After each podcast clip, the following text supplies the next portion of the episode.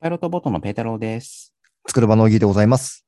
ペータローとオギーのスタートアップキャストでは、資金調達を中心とした注目のスタートアップニュースを毎回10分ほどでお届けしています。はい、よろしくお願いします。よろしくお願いします。あのー前回、東急さんの記事リリースしましたよっていう宣伝をさせてもらったんですけど、はい。もう一本、もう一本っていうか、もう別件でリリースしまして、はい。こちら、突版印刷さんの記事ですね。ほうほうほあのー先日ですね、スマートロックアケルンを運営するフォトシンスさんが上場したんですけど、う。おめでとうございます。おめでとうございます。そのフォトシンスさんと突版があの協業してたので、まあ、その、それを記事にするというところでしてきましたと。ペトロ今めっちゃ記事書いてますね。ガンガン出てますね。あ、でもね、あまあ、書いてあるのは書いてるんだけど、あの、はい。たまたまリリース時期がかぶっただけなんだけど。そういうことですね。うん。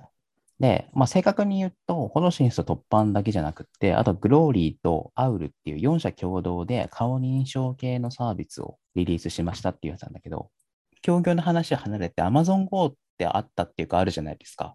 はい、ありますね。うん、うんあの、コンビニみたいなところで顔パスで買い物できますよっていう、あれをどこでもやろうみたいなイメージなんですよ。ああ、そういうことか。はいはいはい。カフェとかもそうだし、ホテルとかもそうだし、だからホテルで例えば宿泊しますという時に最初に顔認証しておいて、で、うんもうホテル行ったらチェックインとかせずに、ちょっと法律上、あの、チェックインしなきゃいけないとか、一回そういうの置いといて、ホテル行ったら、もうホテルの前に、そのなんか iPad みたいなのが置いてあって、認証を勝手に済ませてくれて、入れると。なるほど。で、コンビニとか行って、コンビニとかカフェとか行っても支払いできると。未来や。 2台でしょ。で、かそこの鍵の部分はアケルンを使うし、その個人認証しなきゃいけないじゃないですか。だから個人情報が入るわけですよね。うんうんうん。そこをの裏側を突版のマイアンカーっていうサービスがあるんですけど、まあ、突版が担当するとなるほどな。いうお話です。まあ、じゃあ、ああ、すごいっすね。この4社でやるっていうのがそうですね面白いとこですね。ううんん。まあ、まだあのフルオープンしたっていうか、実証実験っぽいんですけど、いやーホテルとかね、これできたらすごい嬉しいっすね。そうね。あの、これに関連して、関係してるかしてないかわかんないんだけど、アパホテルがすごいっていう話をしたいんですけど、したっけこの話。聞いてないですね。してないアパホっテけルですかはい。いや、ホテルの DX って結構聞くじゃん。聞きますね。うん、アパホテルめちゃくちゃ DX されてる。マジですかめちゃくちゃすごい。アパホテル DX で検索するとすぐ出てきますね。トリ本当プにルワンシステムみたいな。1秒チェックインできるとか。いや、そうそう、ほんとすごくてさ、ほアパホテル、まあ、着くじゃん。で、まあ、着く前に事前に、まあ、事前あの自分たちのサイトから予約できて、で、もちろん会員システムもあるし、で、着いたら、なんかチェックインもすぐ簡単にできて、なんか楽はいはいは天いとかでさ、もう、えっと、納富淳平ですとか、住所はとか、電話番号はとか登録してるのに書かされるところ多いじゃん。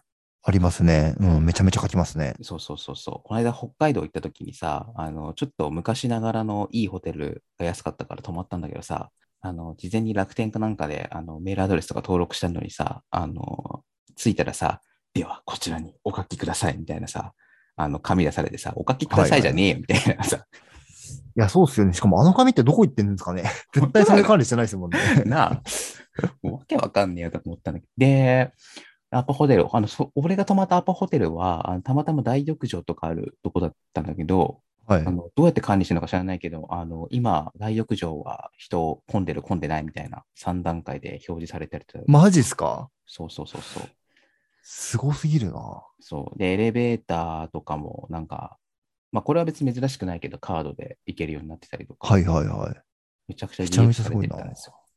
い。ええー、面白い。でちうょんちょっとあの、突版とアケルの話から離れちゃいましたけど、いいっすね。はい、ちょっとうん DX ホテル体験したい方は、アパホテル泊まってください。その中国のどことかね、行くより前にアパホテルに泊まってほしい。いや、でもちょっとね、試してみたいですね。いや、ちょっとマジで、うんあの、日本全国どこでもあるからさ、そうですよね。うん、もう今日泊まれますからね。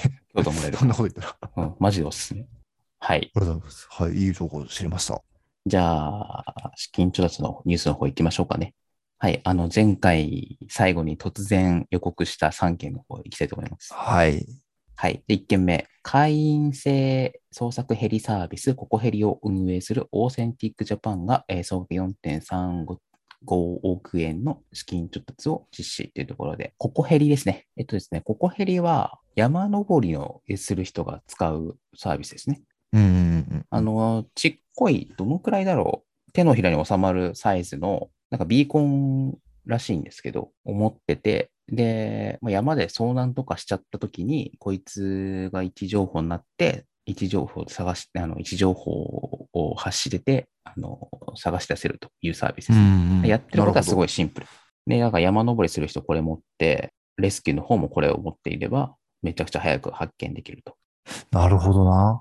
捜索実績、捜索案件の80%以上を3時間以内で早期発見するらしいですすごいっすね。よ。すごいよね。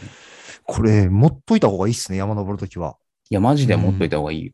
これってあれなんですかどういうビジネスモデルというか、どこでお金取るんですかねえっと、まず、ココヘリの、その、なんかビーコン端末持ってるのに、まあ、月いくらかわかんないけど、ランニングで買ってくるんですね。うん多分そうラかンニングじゃないかな。ランニングが買い切りか知らんけど。で、あとは、あのレスキュー側からもお金もらってんのかな。面白いですね。ああ、なるほどな。そう。あの、細かいことはもちろんいっぱいあるんだけど、あの、はいまあざっくりと分かりやすいサービスですね。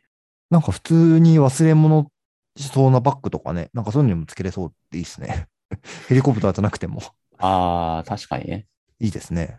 ちょっと使ってみたいですね、これ。そうですね。あの、使われると困るんだけど、使われると困りますね。そう、使われるような状況にならないのが一番いいんだけど、 一番いいんですけどね。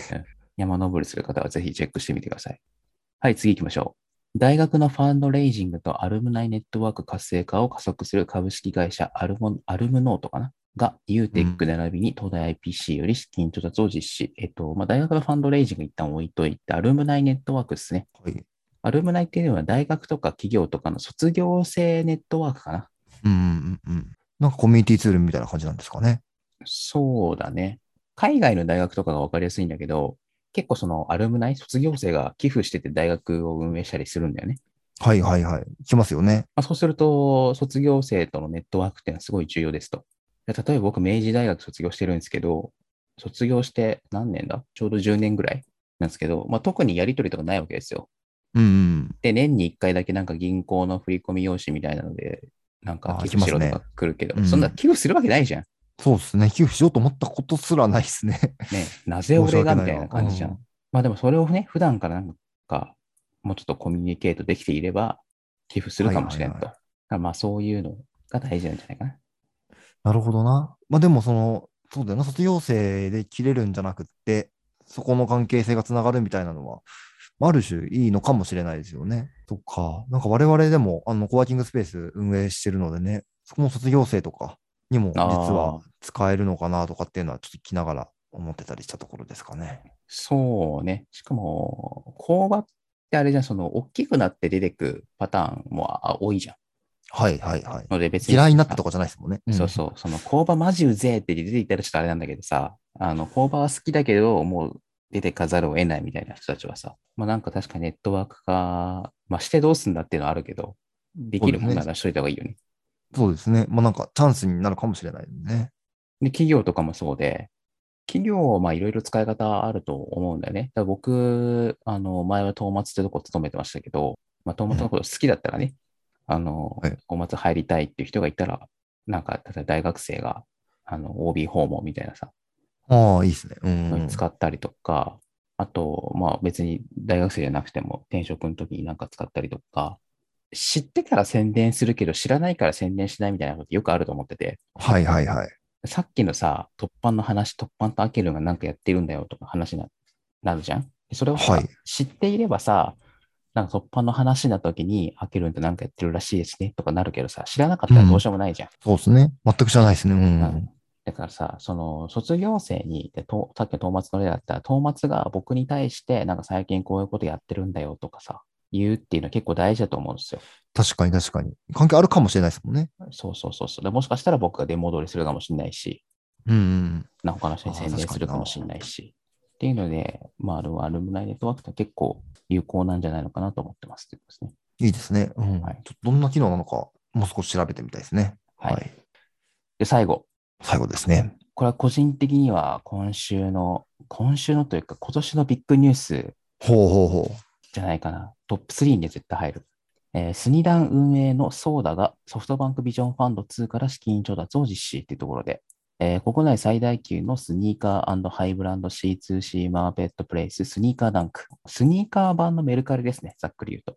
はいはい、わかりやすいですね。結構あの、このモデルはグローバルで何個か強いのがあるんですけど、まあ、やってることはもうスニーカー版のメルカリで皆さんにお伝わっていると思うんですけど、まあスニーカーってすごいまずファンがいますよねと。ファンいますよね。めちゃくちゃ集めてる人はめちゃくちゃ集めてるじゃん。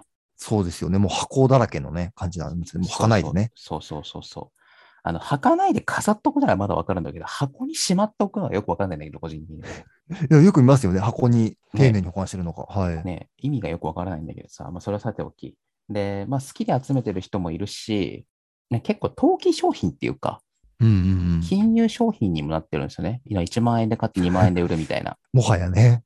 らスニーカー、靴、靴のくせにっていうか、靴のくせになんか価値が上がっていくみたいな、よくわからない商品ではあるんでね。不動産みたいな感じですね、もう。そうそうそうそう。だから、他の C2C 商品と違って、まあ、ちょっとなんかね、その金融やりや、金融っぽいことがやりやすいみたいなものもあって、まあ、C2C マーケットプレイスになってるんだと思うんですけど、まあ、これだけだったら、まあ、よくあるスニーカー売買アプリみたいな説明で終わるんですけど、ソフトバンクビジョンファンドが出資しちゃったんですよね。